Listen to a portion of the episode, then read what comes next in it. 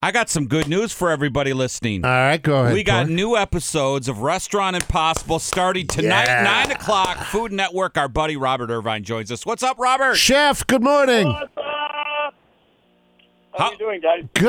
I, you know, not two hours ago, I finished a Fit Crunch. Good product. Wait, I had one about an hour ago, so you, I, I'm a little ahead of you, and I'll have one when I'm off this. So And I, uh, as long as you got, as long as you got enough to eat, we're doing good. yeah, they're selling pretty well. I see them at Costco. You're killing it with that. Yeah, we're we uh, we're about eighty-five thousand retail locations. But here's the coolest thing: the money we make, and here's is so FitCrunch put out a tweet uh, a couple of weeks ago for anybody that could kind of nominate a healthcare worker, frontline worker for a package. In two days, we got fourteen thousand nominations Nice. and we've, we've actually used we sent out 27,000 packages to hospitals, firefighting stations, police officers, um, um, um, National Guard, et cetera, et cetera, et cetera. So, uh, yeah, it, it's pretty awesome. You're Good the for man. you. Good for you. Yep. Hey, Robert, when it comes to, because if people don't realize, dude, you're in shape.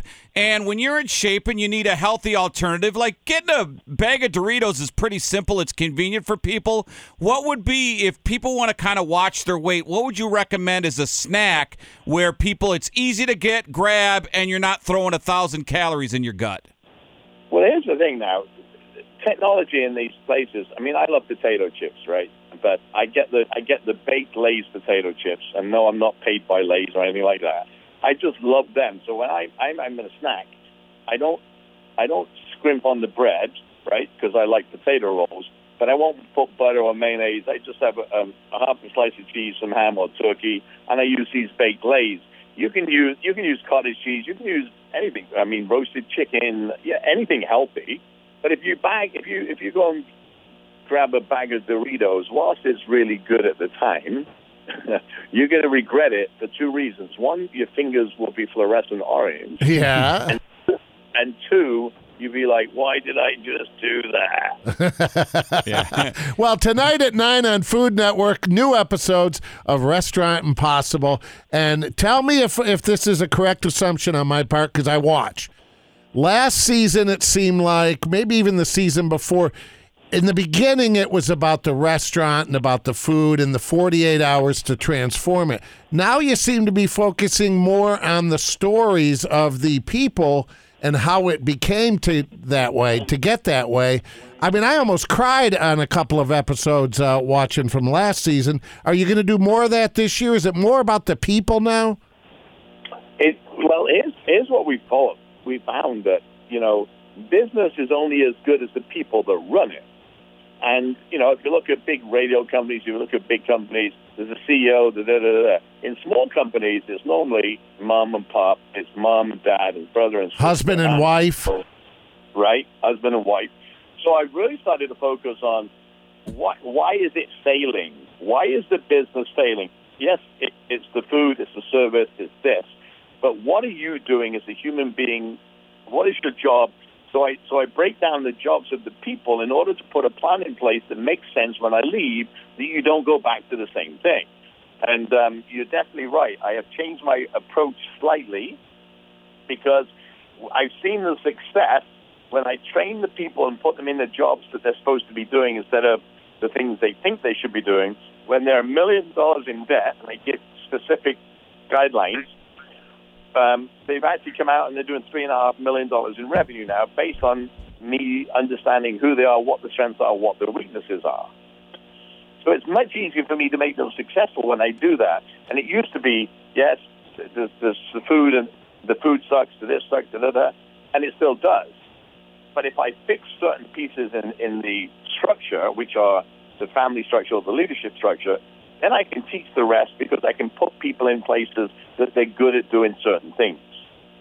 And you can watch it tonight tonight at nine o'clock on the Food Network. We should add. You know, one thing about you is if you said that I'm not in this for the fame, I'm not trying to be a celebrity chef, and you don't have to name names here, but there's certain chefs that do it for the fame. Do you kind of look at that and go, eh?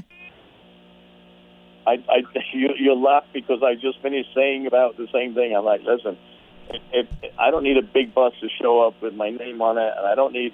All I need is when I go and do my show, I need a gym close that I get up early in the morning workout. I need a cup of uh, a kettle I can make tea with, and I make my own tea, by the way. I don't need anything frill. I don't need anything. Just let's get in there. We got 48 hours. Let's make a difference in these kids' life.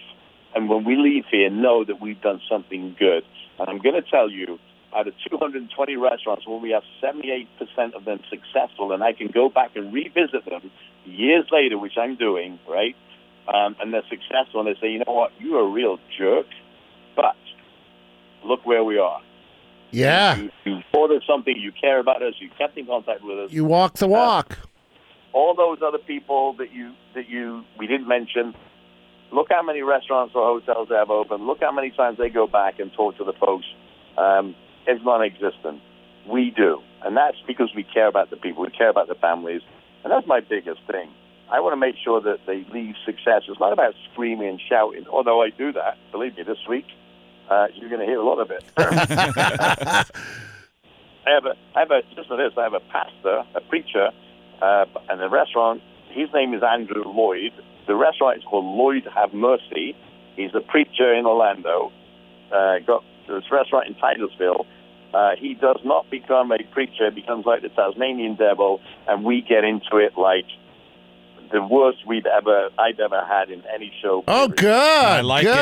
good. And I- and I know Yeah. Robert, this year your wife's going to be on with you. And if people don't know, she's probably the best female wrestler or wrestler in the history of, of wrestling. Let me ask you this: We've had you on a lot of a lot of times, so I think I can ask this. She's a beautiful woman, athletic, great at what she does. Were you intimidated, and how'd you make the first move? Funnily enough, I didn't make the first move. Oh, go on. Gail did. When we were when we were doing Dinner Impossible, she was at WWE, and I'll tell you a true story because it's true. She broke into her boss's computer, found out that we were doing a show, and it was another wrestler supposed to do it. He came in, caught her, said, "She said, I I know Robert. I know. I watched the show. Why am I not doing it?" He got her added. The other girl got sick the night before. Surprise, surprise. And Gail was on the show with Miz and, and, and everybody else. And I remember putting an apron on her, and um, when she walked in, she was wearing this little purple dress. I was like, OMG, but I need to get work done. Um, I put an apron on her. I showed her how to cut some, uh, some lettuce. um, and six weeks later, I stole the kiss at the end. Six weeks later, we were meeting in New York City, uh, dating um, for a dinner, and um, here we are now. We've been together 11 years. Our anniversary was on Sunday. Oh, that's great. marriage Years, so uh, intimidated. I'm intimidated. You know what? I'm fearful of, and and this is any man, I believe, should have some fear um, of his wife. Keeps us honest. Keeps us honest. yeah. Yeah, right on. I'm scared as hell as my wife, and I think she likes me. yeah, yeah. And you know, what you, a little fear um, keeps, keeps it interesting. Yeah, and Robert, one thing I've noticed as well with your uh, well, you do so much charity work is you have really uh, embraced America because you're you're a Brit and that's where you got your start and everything. But you're in New York. You're you've made a, a life for yourself there. You really enjoy your time in this country, don't you?